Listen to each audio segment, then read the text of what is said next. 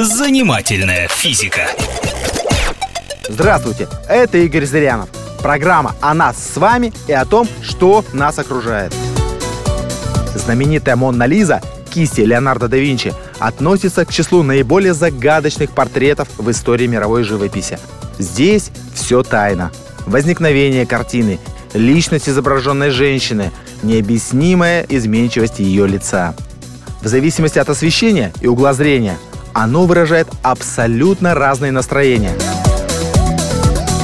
Со слов современников да Винчи, на картине изображена 25-летняя Лиза Жерардини, жена флорентийского магната Франческо дель Джаконда. Отсюда и второе название картины. По другим версиям, на картине изображен сам да Винчи, либо его ученик в женском обличье. Внимательный анализ композиции показывает, что Леонардо не стремился создать индивидуальный портрет. Портрет Джаконды есть собирательный образ, имеющий как женское, так и мужское начало. А секрет улыбки кроется в способе написания картины. На полотне очень много отдельных мельчайших мазков. Эта техника рисунка получила название сфумата от итальянского фума – дым.